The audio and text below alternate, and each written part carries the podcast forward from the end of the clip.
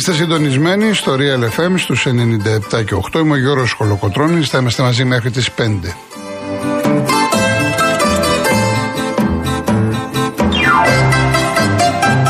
Τηλέφωνο επικοινωνίας 211-200-8200. Επαναλαμβάνω, 211-200-8200. Κυρία Βάσια Κούτρα είναι σήμερα στο τηλεφωνικό κέντρο. Ο κύριος Γιάννης Καραγευρέκης, στα ρυθμίση του ήχου.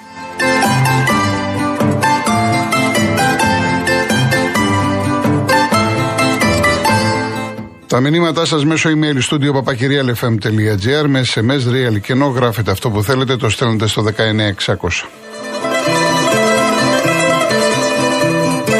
Κυρίες Δεσποινίδε και κύριοι, καλό σας μεσημέρι. Πολύ σημαντικά τα παιχνίδια χθες, τα αποτελέσματα. Ακόμα πιο σημαντικά την Κυριακή που δεσπόζει το μεγάλο παιχνίδι στη Λεωφόρο ανάμεσα στον Παναθηναϊκό και τον Ολυμπιακό. Ενδεχομένως την Κυριακή να παιχτεί και ο μισός τίτλος. Όχι ολόκληρος, ο μισός τίτλος. Τεράστια νίκη χθες του Παναθηναϊκού στο Χαριλάου επί του Άρη. Πολύ μεγάλη νίκη του Ολυμπιακού επί του ΠΑΟΚ που έδειξε χαρακτήρα. Η ΑΕΚ στο Ρελαντίδα με μια συνήθιστη ΑΕΚ στο Βόλο, όμως πέτυχε το στόχος της, πήρε το τρίποντο.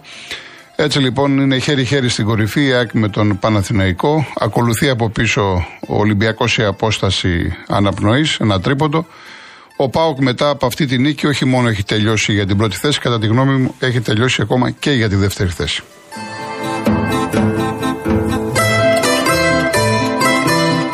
Αρχίσω να ξετυλίγω σιγά σιγά το κουβάρι των αγώνων. Έχω πάρα πολλά ερωτήματα από χθες στο Instagram.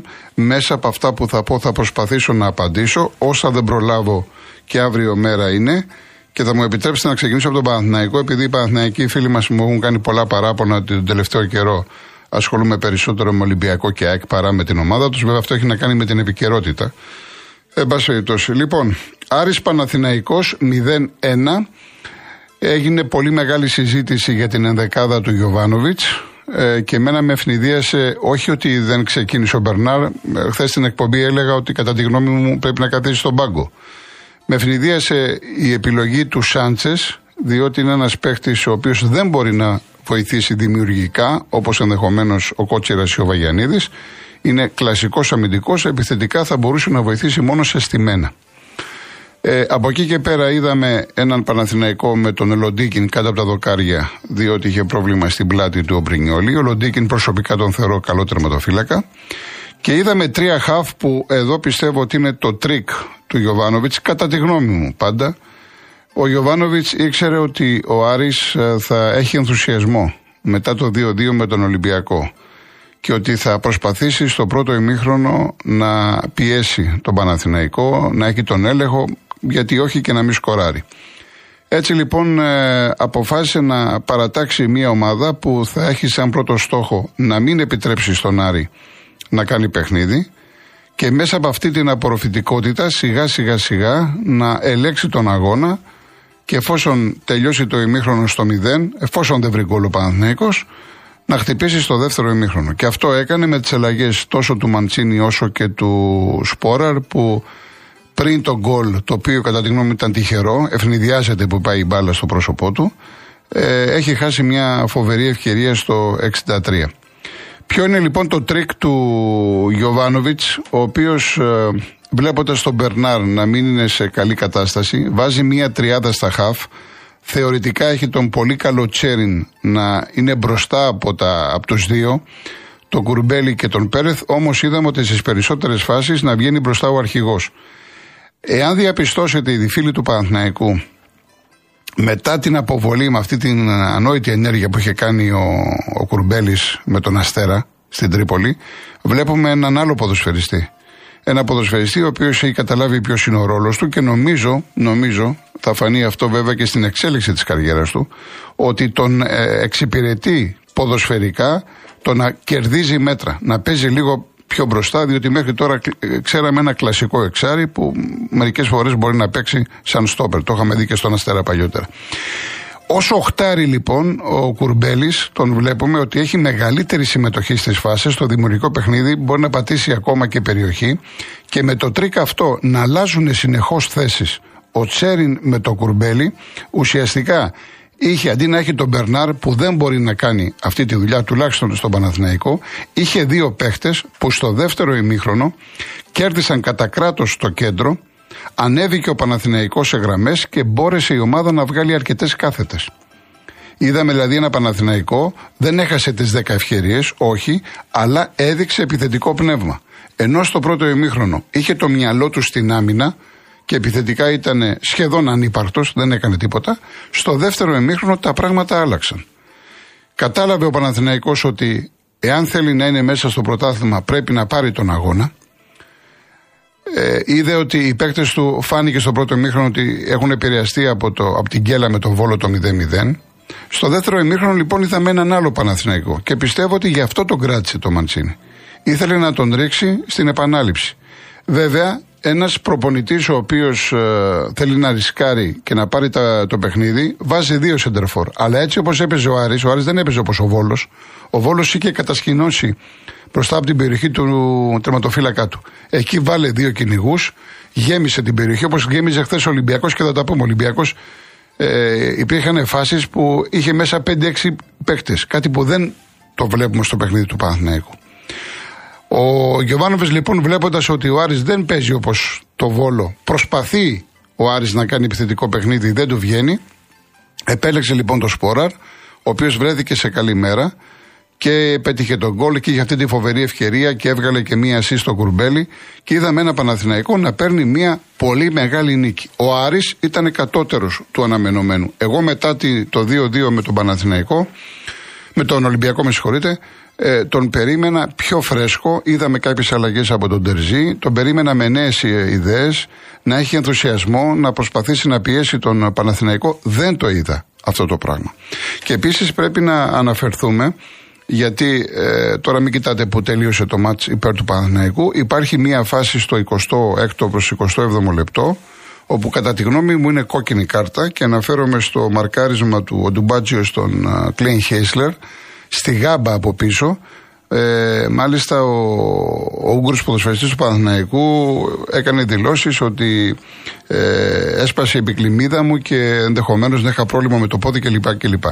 Εάν φανεί, εάν το δείτε στο replay και σε φωτογραφίες και σε όλα, είναι μια, ένα πολύ σκληρό χτύπημα. Εκεί ο Ούγγρος διαιτητής θα έπρεπε να αποβάλει τον παίκτη και μου έκανε εντύπωση γιατί υπήρχε και επικοινωνία με το ΒΑΡ. Δηλαδή ο Βαρίστας το είδε, μιλήσανε και έδειξε μόνο κίτρινη κάρτα. Ε, ε, αυτή η απόφαση λοιπόν ίσως να έπαιζε το ρόλο της στο συγκεκριμένο παιχνίδι και επαναλαμβάνω μην κοιτάμε τώρα το αποτέλεσμα. Ο Άρης τελείωσε με 10 για τον Καμαρά που γενικά πήγαινε γυρεύοντας, έβγαλε έναν εκνευρισμό. Είδαμε μια νευρικότητα από τους παίκτες του Άρη. Δεν ξέρω γιατί αυτά είναι εσωτερικά θέματα που αφορούν την ε, ομάδα. Σε κάθε περίπτωση όμως, αν μια ομάδα άξιζε να κερδίσει, αυτή ήταν ο Παναθηναϊκός. Και τώρα σαφώς μετά από αυτό το διπλό περιμένει τον ε, Ολυμπιακό την Κυριακή, φιλοδοξεί να κερδίσει. Θα τα πούμε αύριο περισσότερα για αυτό το παιχνίδι έχουμε να πούμε αρκετά πράγματα. Ε, είναι μαζί στην κορυφή με την ΑΕΚ. Είναι πάρα πολύ σημαντικό διότι κάθε άλλο αποτέλεσμα θα τον απομάκρυνε. Τώρα ο Παναθηναϊκός ο στόχος του είναι να πάρει το τίτλο.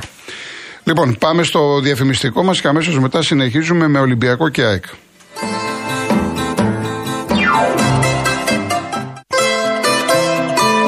Λοιπόν, συνεχίζω. Πάω με την ΑΕΚ που δεν έχω να πω πολλά, ε, διότι δεν μου άρεσε η ΑΕΚ αυτό που είδα χθες. Μια συνήθιστη εικόνα. Την έχουμε συνηθίσει σε ένταση να τρέχει, να κάνει ευκαιρίες, πολλά γκολ κλπ. κλπ, κλπ. Αυτή την ΑΕΚ δεν την είδαμε, σκόραρε νωρίς ε, και μετά διαχειρίστηκε το παιχνίδι, το έσβησε. Δηλαδή αυτό το κάνουν ομάδες του Λουτσέσκου. Με βλέπεις τον Πάο, βάζει ένα γκολ και τελειώνει. Όμως παίζεις με τη φωτιά. Διότι δεν ξέρεις, ποδόσφαιρο είναι. Κάποια στιγμή έκανε ένα λάθος ο Πινέδα, του ξέφυγε η μπάλα του. Πες το, του Τζαβέλα. Ε, πήγε η μπάλα στον Τέλετιτ, έκανε σούτ. Εντάξει, δεν ξέρεις όμως, η κεφαλιά του κάτσε. Ποτέ δεν κάθεσε πάνω στο 1-0. Ποτέ δεν κάθεσε. Αυτό είναι νόμος στο ποδόσφαιρο. Γιατί μπορεί να την πατήσεις. Εν πάση περιπτώσει, ο Βόλος έπαιξε αμυντικά, σας είπα ότι έχει μαζευτεί. Ε, δεν βγήκε μπροστά. Λίγο στο δεύτερο κάτι ψηλό έκανε, έβαλε μέσα τον Παριέντο που είναι καλός ε, παίκτης. Αλλά γενικά η ΑΕΚ κέρδισε πάρα πολύ εύκολα. Ε, δηλαδή δεν έβαλε ούτε καν τρίτη. κάποια στιγμή έβαλε τον κόλ και μετά πήγαινε με Δευτέρα. Πρώτη Δευτέρα, πρώτη Δευτέρα. Λες και ήταν σε κίνηση σημειωτών. Αυτή είναι η ΑΕΚ.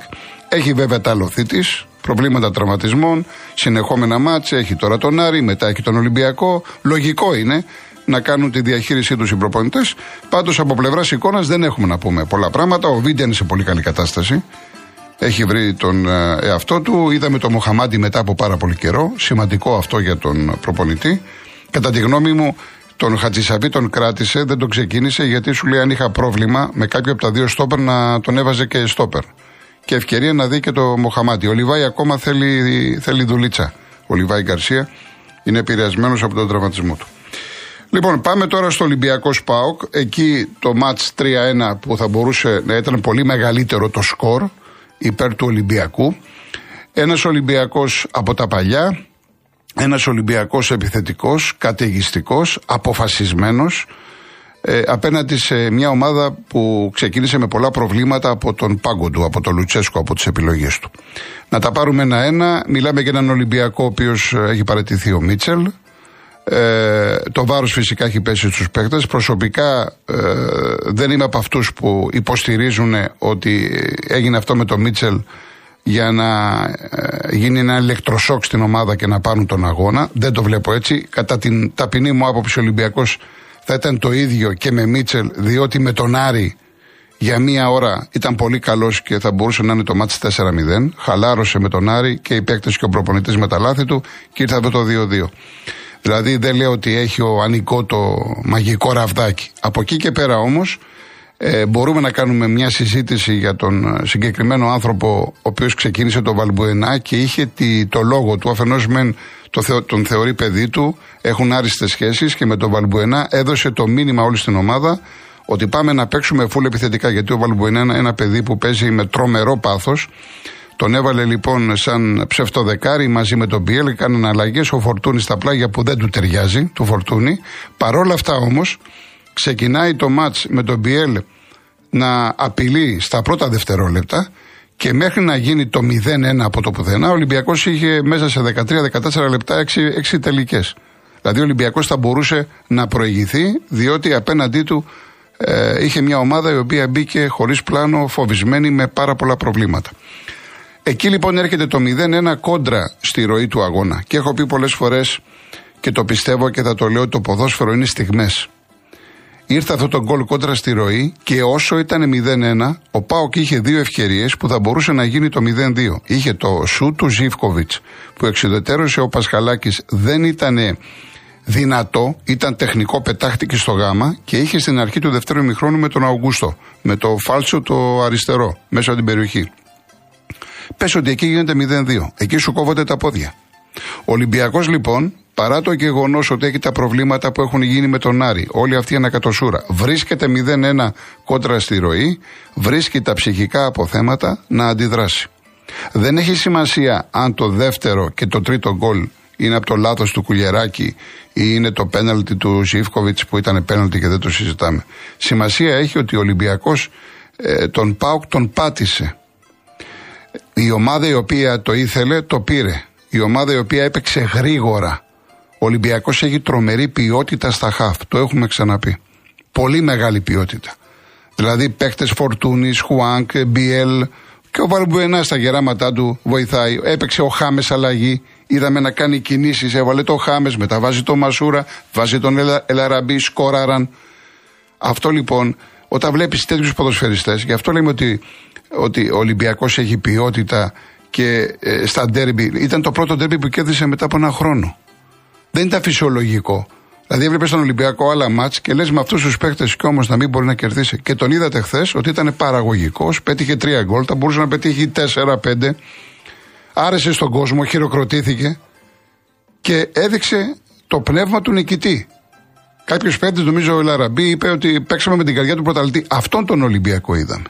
Ενώ δεν είδαμε τον Πάοκ, ο οποίος έπεσε το τελευταίο του χαρτί. Ήξερε ότι μόνο αν κέρδιζε θα είχε κάποιες ελπίδες. Αλλά είδαμε έναν Πάοκ να παίζει με 9. Δηλαδή ξαφνικά δεν ξέρω τι όνειρο είδε ο Λουτσέσκου, για να πω δύο λόγια για τον Πάοκ, να μην φωνάζουν και Παοξίδες.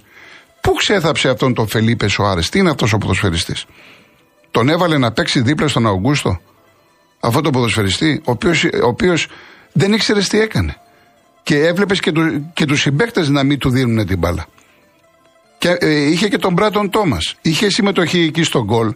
Αλλά το παιδί αυτό δεν μπορεί να στηριχθείς, να πατήσει, να πάρει την μπάλα, να παίξει με το αντίπαλο center back, να στο πάρει, να σπάσει μπάλες, όπως κάνει ο Λιβέιρα, ο οποίος με τον Παναθηναϊκό στα τρία μάτσα έκανε φοβερά παιχνίδια.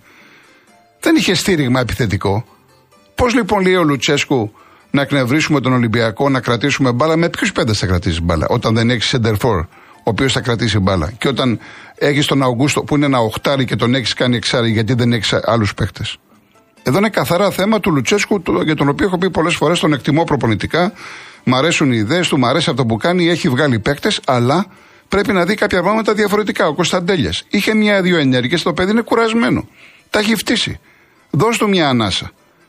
Θέλεις να κρατήσεις μπάλα, έχεις τον Ελκαντουρί. Γιατί τον έχεις τον Ελκαντουρί, αφού ξέρει μπάλα ο Ελκαντουρί. Βάλ τον μέσα να κρατήσει μπάλα, να κάνεις κάτι.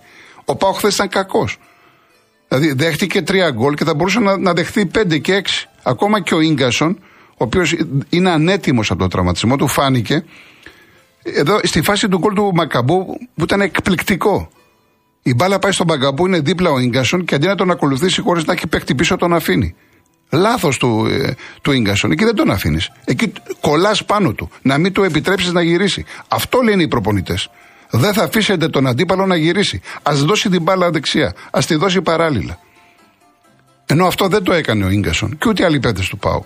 Ούτε πρέπει να, αυτή τη στιγμή να πυροβολεί το κουλιαράκι. Ένα νέο παιδί είναι. Έχω πει πολλές φορές ότι τα παιδιά αυτά για να μάθουν θα κάνουν λάθη. Ο Πάοκ θα το βρει μπροστά του θετικά τον κουλιαράκι και τον κάθε κουλιαράκι. Ή αν λέγεται Ντόι στον Ολυμπιακό, ή αν λέγεται ο Καλογερόπουλος ο Πιτσυρικά που έρχεται. Μην πυροβολούμε τα παιδιά αυτά. Ποδόσφαιρο είναι. Έκανε λάθος. Λοιπόν και θα μάθει μέσα από τα λάθη ο Κουλιαράκης. Το λάθος του Πάοκ ξεκίνησε από τον Λουτσέσκο. Και εν πάση περιπτώσει, ο Πάοκ και με την ΑΕΚ δεν ήταν καλός. Αντέδρασε λίγο μετά τον γκολ. Και με τον Άρη στο πρώτο ημίχρονο δεν ήταν καλός. Και εκεί αντέδρασε στο δεύτερο ημίχρονο. Εν πάση περιπτώσει, το θέμα αφορά τον Πάοκ ότι έχει τελειώσει πλέον. Θα ρίξει το βάρος του στο κύπελο, στον τελικό και καλά θα κάνει. Το θέμα λοιπόν είναι ότι ο Ολυμπιακός πήρε αυτό που ήθελε, γιατί το είχε πολύ μεγάλη ανάγκη αυτή την νίκη για πάρα πολλούς λόγους.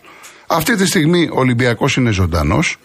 Είναι ένα τρίποντο πίσω από τον Παναθηναϊκό και την Κυριακή και αυτός θα παίξει τα ρέστα του μέσα στη λεωφόρο. Είπαμε, θα τα πούμε αύριο για το συγκεκριμένο παιχνίδι, γιατί έχει έτσι ωραία ντεσού να συζητήσουμε. Θέλω να σταθώ επίσης στον εξαιρετικό Ρέαπτσουκ. Έκανε πάρα πολύ μεγάλο μάτς ο συγκεκριμένος ποδοσφαιριστής. Πάνω κάτω έτρεχε. Δηλαδή λες ότι με αυτό το παιδί μπορεί να τον δεις σε ένα μάτσο να απογειώνεται και σε άλλα 5-6 να χάνεται. Δυνατότητες έχει. σω δεν του έχουν βρει το κουμπί του να έχει μια σταθερά πορεία. Θέλει άλλη διαχείριση, δεν ξέρω. Πάντως ήταν πάρα πάρα πολύ καλός ο συγκεκριμένος ποδοσφαιριστής. Επανήλθε μετά από μήνες ω είσαι γιατί είχε πρόβλημα ο Παπασταθόπουλος που από ό,τι μαθαίνω δεν είναι κάτι σοβαρό και λογικά θα είναι στη διάθεση του προπονητή για τον αγώνα της Κυριακής. Μπήκε ο Χάμες που και αυτός μπήκε ο Ρεξάτος. Μου έκανε εντύπωση στον γκολ του Μασούρα που πήγε όλος ο πάγκος με πρώτο το Βαλμπουενά. Αυτό δείχνει εν, ε, ενωμένη την ομάδα, δείχνει συσπήρωση. Όλα αυτά θα μου πείτε ότι είναι λεπτομέρειες, ε, αλλά είναι πάρα πολύ σημαντικά για οποιαδήποτε ομάδα. Ακόμα και το πώς πανηγυρίζουν ή πώς κάνανε οι Παναθηναϊκοί μετά το τέλος του αγώνα. Ή πόσες φορές έχουμε δει τους αεξίδες. Βλέπουμε το κλίμα που υπάρχει σε κάθε ομάδα. Μπορούμε να βγάλουμε συμπεράσματα. Λοιπόν, 8 η ώρα σήμερα για τους φίλους του Ολυμπιακού. Ο Ολυμπιακός παίζει στο Βελιγράδι με τον Ερυθρό Αστέρα. Από το Prime πολύ σημαντικό μάτι γιατί με νίκη κλειδώνει την ε, πρώτη θέση στην Ευρωλίκα. Διαφημίσεις, ειδήσεις και γυρίζουμε.